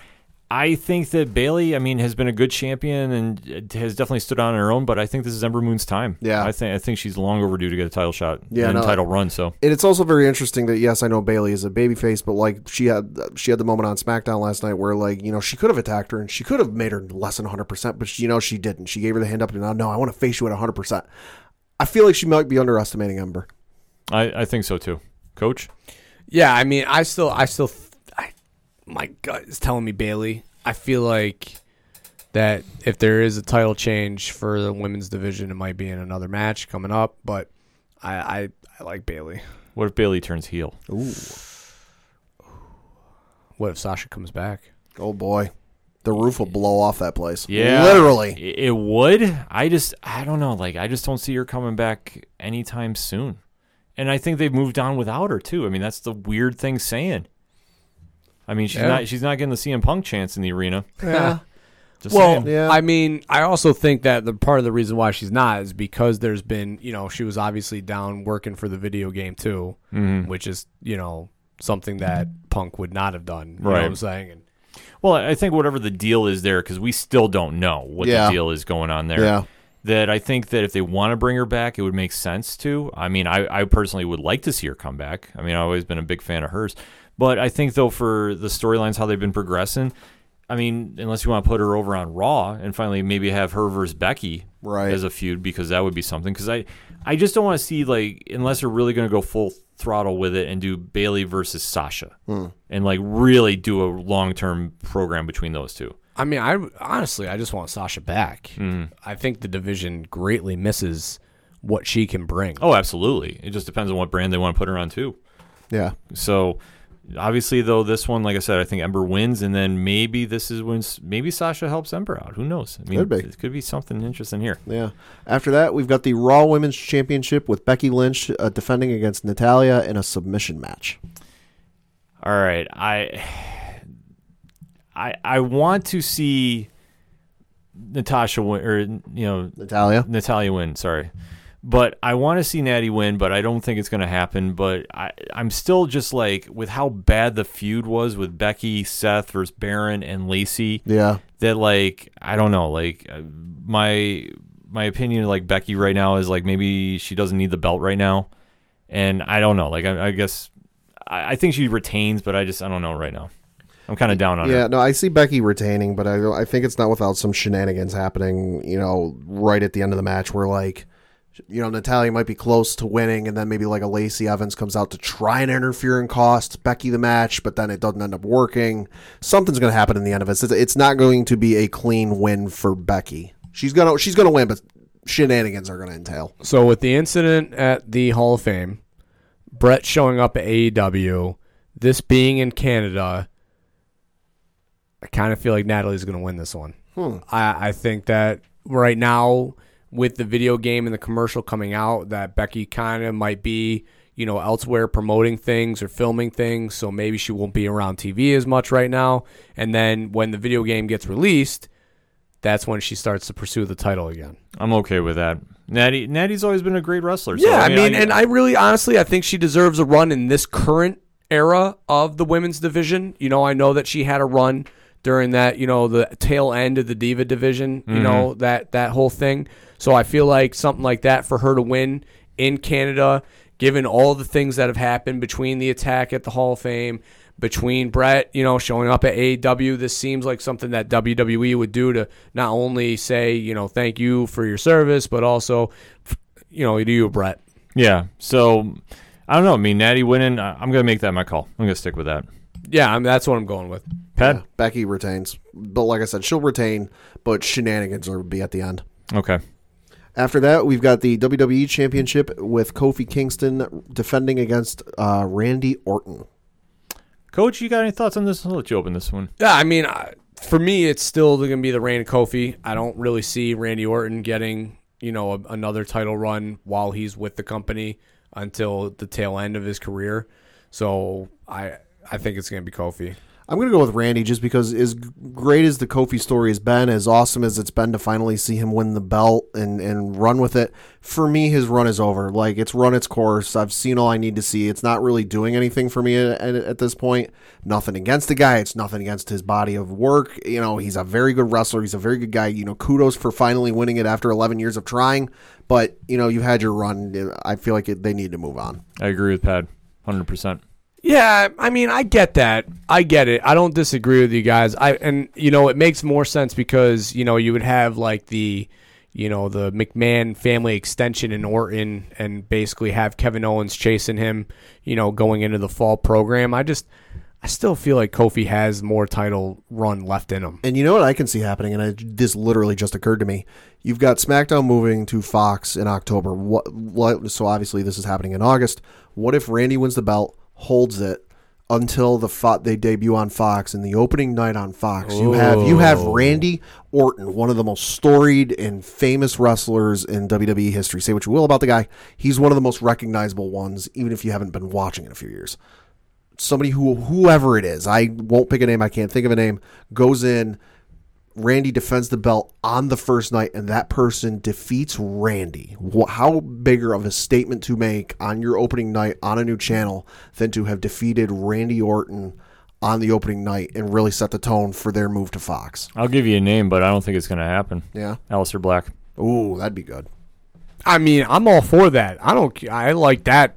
That if that's the way that this plays out, I'm all for it. Because uh, if you really want to make a splash and really like get the ratings going of like you know you don't know what's going to happen you know on any given week, we just had Randy Orton lose on the opening night and Right. drop it and lose the belt. Like that to me would set volumes. They they need to do something big, something real big. Like either that or like Lesnar comes over to challenge and says, "I'm going to unify the belts," or whoever's champion. Something at like point. that. Yeah, Yeah. that would work too. Yeah. So before we get into the final match, let me ask you this. Okay. We've had one storyline going on the past couple weeks. Roman Reigns. Yeah. Yep. Do you think he gets added to the card? Yeah. Who do you think the match is going to be with? Oh, you're not going to like what I think. Well, I asked for it, so I'll take it. Buddy Murphy. I'd be okay. No, I'm okay with that. Buddy Murphy, the best kept secret. I'm Yeah. I'm cool with that. like it, it because it's WWE, it won't make any sense. Because oh, hey, Rowan attacked you, so you know what, buddy, I'm going to fight you. I yeah, I, feel like it will probably be like Daniel Bryan and Rowan in a handicap match. I just I find it hard pressed to think that Daniel Bryan's not going to be on a SummerSlam card. You know. I'm going to throw you a crazy theory. okay. because the more I'm seeing this storyline play out, and I think the whole thing about the falling apparatus or whatever it Scaffolding. was, yeah, I, I thought that was corny. Yeah, like, no, it I- was. like, it- I mean, the whole thing is yes. So this is we're having this whole like mystery, like you know, did Rikishi do it for The Rock again? so. Uh, so you're saying like maybe Stone Cold's going to be his tag team partner because he's going to be like, I know how this feels, Roman. I would love it, and I would mark out if that was the case. well, Stone Cold has been making I've the rounds been on there television. before. Let's say Stone Cold was on ESPN uh, grading sports athletes' chugging abilities. Yeah. That's what I'm saying. Shout out Baker Mayfield too, by the way. Uh-huh. Um, but Legend. But this is how I think this is going to play out. I think you're going to have an impromptu tag match because they already got rid of Aleister Black, Sami Zayn, which was supposed to be on the card. They did that on SmackDown. Right. You're going to have Samoa Joe teaming up with Roman 'Cause he's- we don't know. against D. Bry and Rowan Oh my God. until the mystery driver is revealed as Luke Harper. Oh. Because why? Reasons. this is gonna be like the higher power reveal that Nah. it turned out to be Vince It and was when it was supposed to be what Christopher Daniels, Something like that, This yeah. is gonna be the same thing. I mean, the payoff would be even better to me if it just never pays out. We just, just never, never- we find, never- we never out. find I out. mean, just straight WC. That would be what a way to bring Eric Bischoff back by having a hit and run incident that never gets resolved. I mean, they've already been doing the WCW tribute where that you have it your wrestler doing a promo and then his entrance music hits mid promo. Yeah, perfect. What if it's R-Truth running with the twenty four seven? let's go. Yeah, he's just he was driving away. He just he didn't see the car coming. He's like, oh, All of a sudden, we find footage, and it's like him doing that. He's like, "Oops, My bad. Yeah. my bad, Roman." Yeah. He's like, you want to hold the belt? Like, like my bad. They, they show him running like he, he knocks over a scaffolding. That's and then- another thing. How many times is that title going to change hands on Oh, Sunday? what is Three. it? What is it? The last pay per view it changed six or no? Uh, the Raw reunion it changed like six or seven times. I'm You gonna- think they're going to try and up it for SummerSlam? Oh, go with solid yeah, eight. yeah, probably. maybe. You know, I wonder if he'll just run through NXT and do that. I think that, I think I think it'd be something. If he's sitting like front row and he's just like, I don't know why I'm here right now. Yeah. Yeah. and you just see like Maybe that's where Matt. Maybe that's where Matt Riddle shows up. yeah, just like Bro. yeah, just like bro. He's like, what is this, bro? What's up, bro? Although I'm not sure how comfortable I am with Matt Riddle running around barefoot with the title. Like, like that, that that- could get a little dangerous. I like that goal, bro. You just all I gotta say is Matt Riddle and Goldberg are gonna be in the same building over the Ooh, weekend. Yep, So stay tuned to your social media for that. yep. Do it. I hope he does too. Yeah, you know something. Don't get me going. Don't gonna get me going again, Yeah. Goldberg. So let's get into that final match, shall we? Final match you've got for the Universal Championship. You've got Brock Lesnar defending against Seth freaking Rollins. I don't. This match is so overdone that Uh-huh. I don't even want or have interest in seeing a third time of this. Yeah, So last time, what we had, we had uh, s- uh, Brock returning the favor for all the the shots that Seth gave him. The first time was Seth giving him the shots. I hope they just have both steel chair in hand. They just lightsaber duel with chairs. Yeah. that's just bang, bang, bang, just going off with chairs. Yeah. No, I mean, I just it's gonna be a typical Brock Lesnar match. yeah. Suplex, suplex, suplex, F five. suplex, F5, suplex, suplex. So, whatever.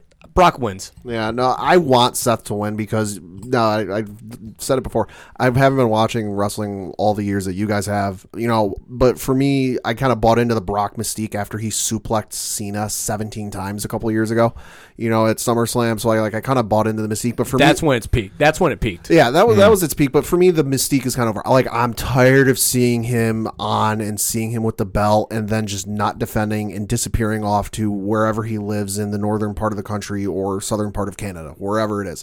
I'm tired of seeing it. You can bring him in for marquee matches. You can bring him in to move the needle, as Dana White like to say. But I'm just tired of seeing him have the belt and not doing anything. Like I said, I would love to see Seth win, but I but I fear that's not going to happen just for the sheer fact that his advocate is the same person executive producing Raw. I, I kind of wish that the money, I wish the money in the bank briefcase was still out there right now. This is where it sucks that Brock won it because t- this right now with this match would be the perfect atmosphere for whoever won it to cash in. Yeah. I agree, and I this is where Money in the Bank should should still be kind of hanging around too. It usually gets cashed in at SummerSlam. So, yeah, I mean, I get, I know, but I feel Yeah. like this is a really good opportunity in a matchup where it's like we've seen it so many times that you know it would be such, you know, all right, so Brock wins, stale, seen it, Yeah. boring, Yeah. okay. Seth wins, same different, you know, same thing, different ending, but like then comes in after a really grueling match, in comes like Aleister Black with the briefcase wins it the night of SummerSlam, you know, or or whoever, you know, it doesn't matter who. I'm just saying whoever would have won it, this would have been the night with the fact that it's a status quo typical matchup for them to come in and win the the, the title after a grueling match. See, if I was doing fantasy writing, and I know this isn't going to happen, but I, I feel like firing up the internet.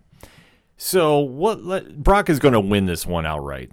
Yeah, uh, Seth, Unfortunately. Seth is not doing this. I'm sorry. Seth is him and Becky have just really soured on a little bit since the Corbin Lacey Evans feud. Like, It's- like that's killed any momentum for me. Exactly. That's the problem. Is it's not just you that feels this way. It's what they did. Yeah. they booked them into this. Yeah, they booked them into it, and they absolutely killed any momentum they had. Like, I'm a Seth Rollins fan. Yeah. and even I'm like, And Seth, they're- and Seth, they're trying to make like the cool like guy. Like they're trying to.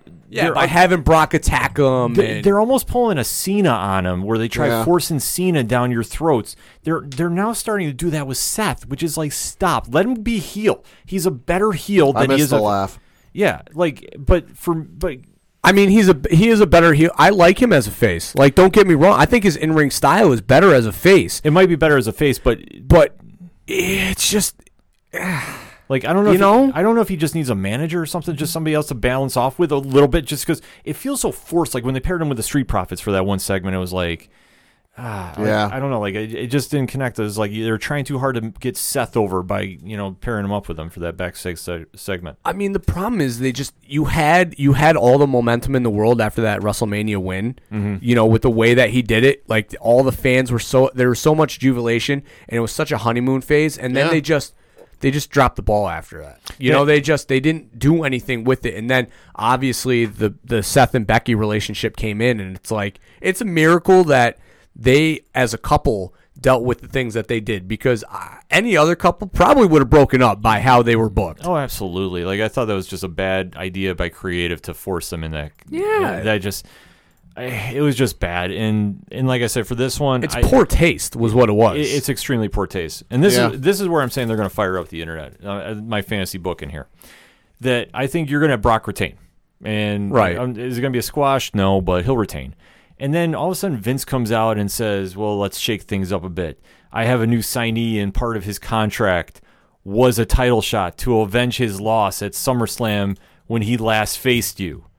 Cult of personality kicks in. Yeah. You are I know I'm stretching. You're really real dreaming. stretching. Yes. I mean, at So this you're point, Mr. Fantastic stretching there. at at this point, like whatever, whatever happens with Punk is what happens. I mean, would it be cool to see that? Probably because I think him coming back would be like the uh, like it's just such a spark. But I mean, he, everything that's happened since then is such a negative taste. Now, I actually agree with Cody with what he said. I wouldn't be surprised at some point he comes back for a Hall of Fame thing. CM Punk is, you Yeah. know who I'm talking about. But Yeah, yeah. I mean, I don't see him first see him in the ring ever again. No, yeah, he's he's 40 years old. He'll turn 41 in October. You know, as much as I know people might hate me for saying it, he's done in the ring. If he was if he was going to come back to the ring in some capacity outside of that supposed interference he did at the indie promotion a couple months ago, I think he would have done it by now. And I mean, I like I listen. That would definitely be fun, Yeah. and it would help, you know, turn things around. But I just, honest to God, they need to figure out whatever they need to do with Brock and Seth because if they go into, I mean, what's what's coming up after SummerSlam? Uh, Clash of Champions. Yeah. So, and that's a to me that's always a, it's a traditional champ, you know, uh, pay per view. So if you go into that and it's Seth Brock four, I Yeah. might not even watch. It's not gonna be. I mean- it's not gonna be worth watching. That's why I said I think Brock disappears after he wins the belt after this time. That's my gut instinct. Unless they do something where they have somebody like Vince, like I said, he signed Punk and lets them have a match and whatever. If they did something like that, or you have somebody, I mean, you can't have a cash in because everybody's used up the money in the bank, Right. But could this be something where they now throw somebody in, like you know, I don't want to say Aleister Black or you know somebody like that, but they if they have some way that they get another match in, or if they add another person to it, because I mean, ultimately, I think what it might wind up being too is Seth wins, and Clash of Champions is Seth versus Drew McIntyre, because can that's that. that's long that, overdue. that could be something. so too. I'd be okay with that. I'd be okay with that. That would that would bounce that would bounce back a little bit. Yeah. But I just I I don't see how Brock loses here, and then I don't see how if Brock wins, he's going to be at Clash of Champions yeah, because the the nit the thing with that is all the titles are defended. yeah. Unless he decides to drop it or vacate it and be like, I'll just get it when I come back. Like Nah. he, does, he does like a true heel move and like throws in the garbage. Now, real quick, can we just I, something else I want to bring up? I mean, not to completely change subject, but just overlooking the card here. No tag titles. Yeah, Well, supposedly the uh, women's tag title match we got on Monday was long rumored to be on SummerSlam, but they put it on Monday. I mean, I'm just no men's, saying. no men's belts either. No, no. yeah, yeah. Well, that just goes to show. I mean, I, I think I think sorry to interrupt, but I think it's just kind of a result of what happened at Mania and how many GD matches they were and how long it went. And a lot of people were complaining, you know, up around various parts of the world, no matter what time it was on, just how long it was going. Well, and I think it also goes to show the lack of depth Yeah. in the tag team division. That's what I was Yeah. gonna say. mean, Yeah, It just goes to show. I mean, they have not done a good job about developing a tag team division that has long-standing feuds. Yeah. that has something in there. I mean, I'm sure you could pair Gallows and Anderson against somebody. I'm sure that you could go and make something happen with somebody from SmackDown. Like Sure. like they're, they're with the New Day. I mean, obviously they they could always work a match with somebody. They could always work a match with the Usos. We've never seen that before. Right, but that's what I say. When you only have certain teams at the top, like this would be a time that I would almost say you'd have double duty and have like the Street Profits come and face Gallows and Anderson. Why Yeah, not? an open challenge. Come well, e- somebody. even he, here's an idea. Even do this: do Gallows and Anderson versus who's uh, champions on uh, SmackDown? Uh, New Day. New have have Gallows and Anderson versus New Day versus Street Profits. Titles aren't on the line. Just have a triple threat with the, the three tag tag titles you have on your roster. it's just crazy to me that an entire division, not one of the champions in a three champion division, you Yeah. know, one women, two men, is not being on the card. It just goes to show that WWE does not care about tag team titles Or right they now. just don't know what to do. well, it, it- well, no, but you, obviously if they cared enough, they'd put somebody on the title, like I mean, some in the card. somebody like just throw something out there for the opening card. You can give them a 12 minute match and still get it over. Yeah, I mean, it just goes to show. I mean, right now it's on the back burner, and I, I think I I guarantee you when AEW starts coming out, Oh, they'll get a push. oh, they'll start pushing in tag teams. Oh, for sure. Yeah. I'm su- that's why I'm surprised that they're not doing anything right now. because they're not feeling the panic. Well, That's the problem. They're not feeling it. they'll never feel the panic. Right, but but I'm saying though, if people start generating buzz about Yeah. tag teams, yeah, you'll start seeing something happen. Yeah, right. yeah. So I mean, that's all going down this Sunday as we are recording. So definitely hit us up on that hashtag hashtag ODPH. What is your predictions for SummerSlam? And let's take the show home, shall we? I mean, we don't have any round in the bases per se. We don't have any one shots, but we do, do, do have to give a plug to our local Fed here in the 607, Excite Wrestling. Wow, wow, wow, wow. Huge, huge show. They're WrestleMania, arguably. Yes, this is their Yeah. WrestleMania. It's going to be at NYSEG Stadium, home of the Binghamton Rumble Ponies, on September 1st. Doors are at 1 p.m. Bell time is 2 p.m. So this is how the card is looking. Okay. We kick off Party Boy Dante Drago is taking on Garrett Holiday, formerly of Boots and Lariats. Yep. They kind of built this up at the last show that we went to at the Sports Complex. So this is going to kind of tie in a little bit with that. And where they're going to go with this is kind of anybody's guess. And then we have the Battle of the Hosses, Yep. as it's being said by Johnny Moose. Brute Van Slyke versus Pat Sawyer. Real stiff. Yeah, expect a lot of very stiff shots in this one. Probably a lot of ows. Yeah. Yeah, this is not going to be one for the squeamish. No. Because they're going to be No. throwing some hands, folks. You want to talk about Braun Strowman saying get those hands? Both these gentlemen are going to be bringing some hands and then some to that I've match. taken a clothesline from Brute and it don't feel good. no, it, it, It it's, does not. Yes, you, you need to see it for yourself. I can't do enough justice. I will try selling it, but I, pff, Coach Duffy, take his word for it. Yeah. So we have tag team warfare, as they're saying, the Kowalski boys of Slick Wagner Brown and Jay Freddy taking on Killer Instinct. Mm-hmm. So that's something for the tag team division. We talk about tag teams not being in WWE. Oh, they're in Excite Wrestling. Yeah. We now have champions. Yes. We'll get to that in a little bit, but Killer Instinct's been a long-standing tag team in the Excite ranks. So this one may be a number one contenders match. I don't know. Could be. It could be. And then the grand returns as Johnny Moose is booking this. Pinky Sanchez versus Colby Corino. Oh my. Yes. If you haven't seen Pinky Sanchez live, get ready. Colby Corino, up and coming superstar in his own right. That's going to be a fun match. And then for the first time ever, Which is surprising given the two uh, uh, wrestlers. this is wild to me that these two have never fought each other. Uh huh.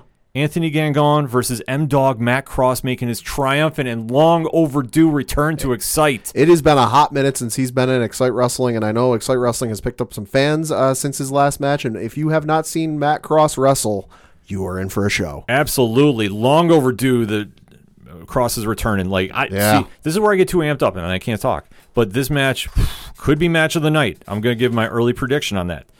So then we have the Rumble Ponies base brawl with the innovator of violence himself, Tommy Dreamer, coming back to the 607, Uh huh. taking on Stockade.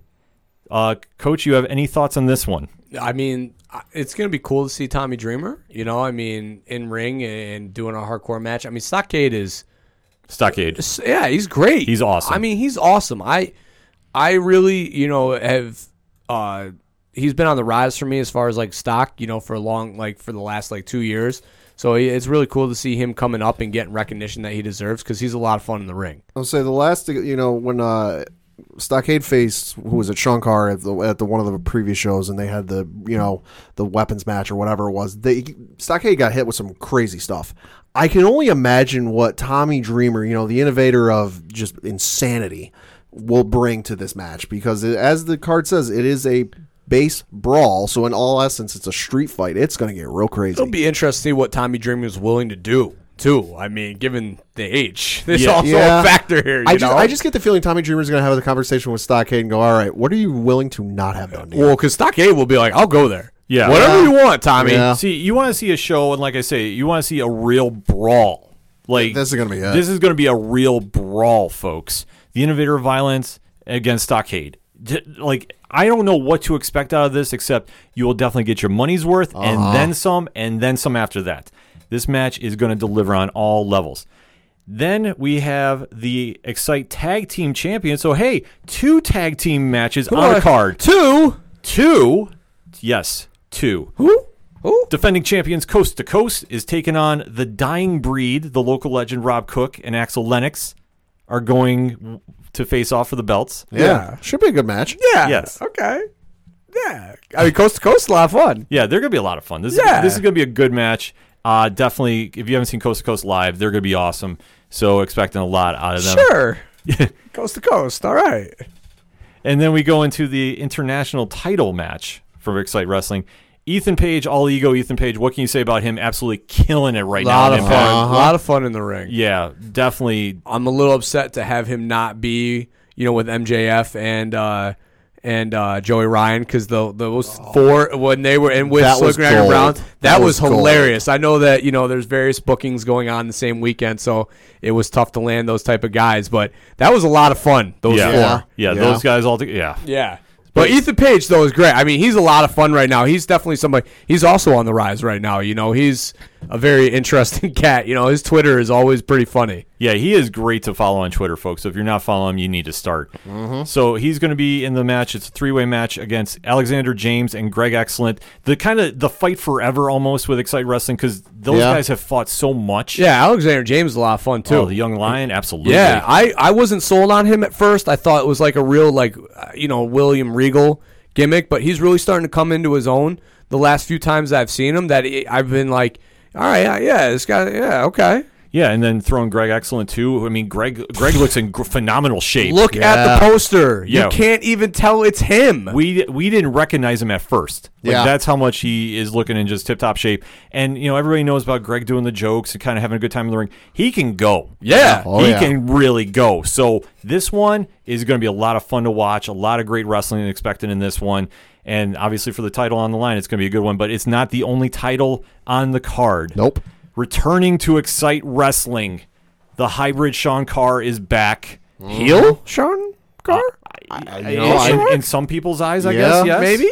I guess, you know, because he did sneak in against Joe Gacy, but I think it was just obviously they've kind of had a little feud going back and forth, and from They, they Excite haven't Wrestling- exactly seen eye to eye. Exactly. So, you know, it depends on what's if you're Team Carr or Team Gacy. That's what I'm saying with that one. And obviously, Joe coming off the Evolve show, Where he looked great. he looked great on that show. They're going to have a hell of a match for the Excite Wrestling Heavyweight Championship. is It- there a step? Is there a step for that? No, As far- straight up wrestling, baby. straight up match. All right. As far as I know, but like I said, the crowd is going to be very divided because, like I said, when you say Sean is a heel, I don't know. A lot of people he's a face too. So this is going to go back and forth. I Yeah. mean, it just that run in at the last show did not look very friendly. No, It didn't, but you know, I think the surprise of seeing Sean come back and it's going to be awesome seeing him return into Excite and with Joe Gacy there too. I mean, this arguably is going to be your match tonight. I mean, listen to how stacked this card is, really. And then, let alone if you get a ticket to the show, you have a ticket to the game. Don't believe me? Go to excitewrestling.com right now. Check it out. Hit their social media. You That's can a two for one. you can hear all about it as much as you need to and go from there, folks, because we're going to be down there at that show. Mm-hmm. So, what else do you need? We gave you all this wrestling going on. We didn't even get into All Out coming that weekend. There's NXT UK happening. I believe a New Japan show is happening too. There's so much wrestling going on. It's a great time to be a fan.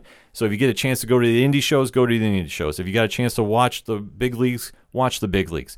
It's just time to be a fan and be a fan with everybody. just support wrestling. Exactly. You know, I mean, just get out there and support it. There's so much out there that if you're not a WWE guy, perfect.